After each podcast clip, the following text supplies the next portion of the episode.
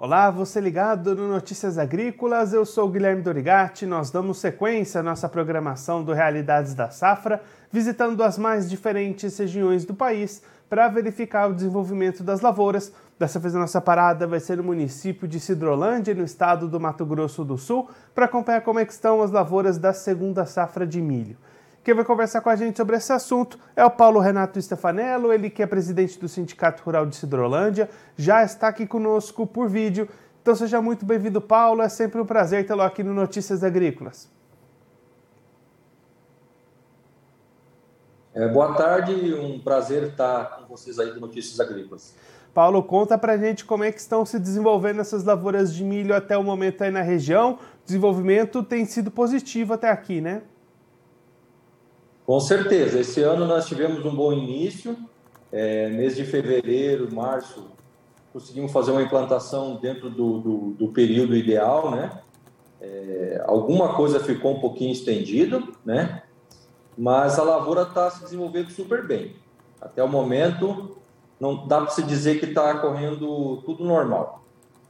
E olhando para a questão de pragas, Paulo, como é que está essa situação nesse ano? Existe alta pressão ou também está controlado nesse momento? Não, também ocorreu bastante praga de percevejo. A intensidade foi bem ampla, né? tivemos que fazer várias, vários controles, né? Temos áreas até com cinco controles de percevejo.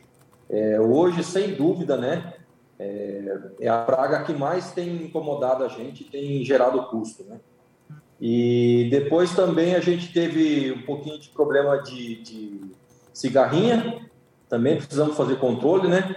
E alguns pontos até o caramujo é, apareceu também no algum controle na lavoura de milho esse ano.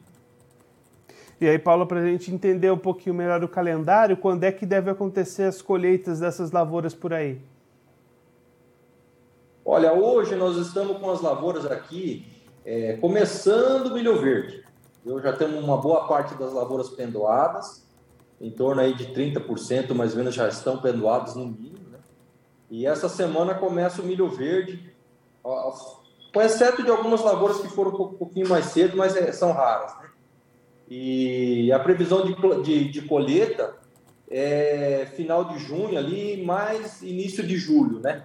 É, dependendo da umidade que o produtor vai escolher para colher, mas a gente acredita que já vai ter colheita no início do mês de julho, já vai estar tá, já vai tá em andamento a colheita. E olhando para o mercado, como é que estão as oportunidades do produtor negociar essa safra de milho? Os preços são bons? Existem essas negociações acontecendo nesse momento? É, com certeza. Esse ano um pouco está retraída a comercialização, mas a gente vê que, devido à quebra de safra da safra passada, que a gente deixou de colher é, quase 50% né, da nossa produção normal que a gente vinha colhendo, e então o produtor teve dificuldade em entregar os contratos, então foram feitos poucos contratos. Está tendo preços assim, teve, tivemos preços melhores esses dias atrás, mas o produtor está um pouquinho cauteloso, está aguardando o mercado. Provavelmente essa safra de milho de 2022, a safrinha, né? Ela tem sido uma das menos vendidas em contrato até o momento. E Paulo, para a gente aproveitar o nosso, a, a, nossa conversa, né, vamos fazer um balanço de como é que foi a safra de soja 21-22 que se encerrou por aí. Como é que ficaram os resultados finais da soja 21-22 aí em Cidrolândia? É, aqui a safra de soja teve uma quebra. É, ainda os dados não estão exatamente fechados pela ProSoja aqui do nosso estado, é, mas a, a, a, expectativa é que tenha tido uma quebra no nosso município de no mínimo 35% de, de, de, de produção a menos em relação à safra passada.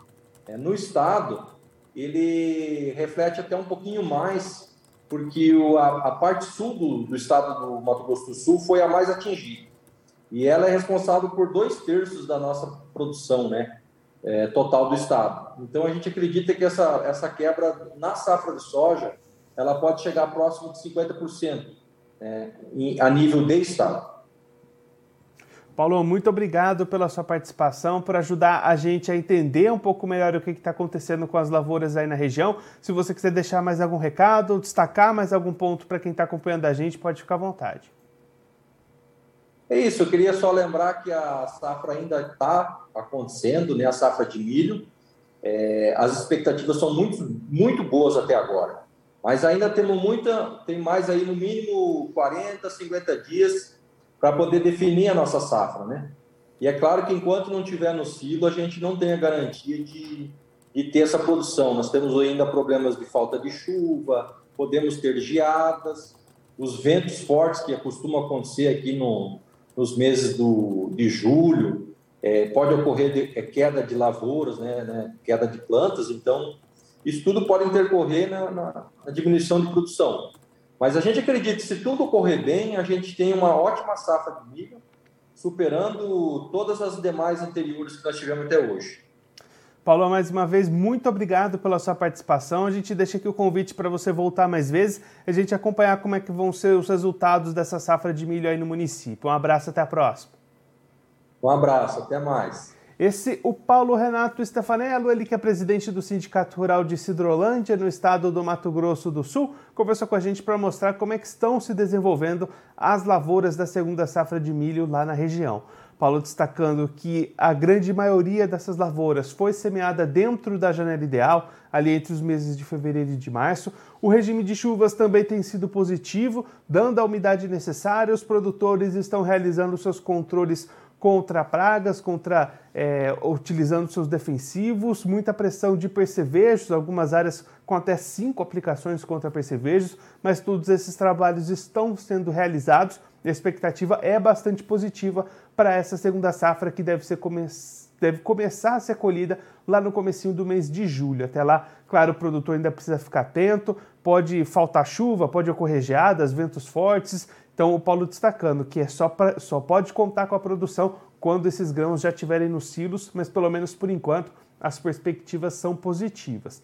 Já olhando para o mercado, o produtor de Cidrolândia tem optado por segurar um pouquinho mais essas vendas o que aconteceu na safra passada com perdas muito grandes de produção, quando o produtor já tinha muitos contratos fechados, deixou o pessoal um pouco mais cauteloso para esse ano, então poucas vendas aconteceram até esse momento.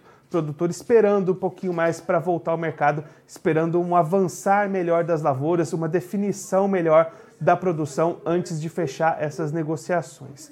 Já olhando para a safra de soja que se encerrou, safra 21-22, o Paulo também destacando uma perda na casa de 35% na produção esperada em função das dificuldades climáticas, uma perda grande, mas ainda assim menor do que a média registrada lá no estado do Mato Grosso do Sul.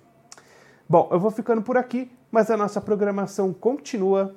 Notícias Agrícolas, 25 anos ao lado do produtor rural.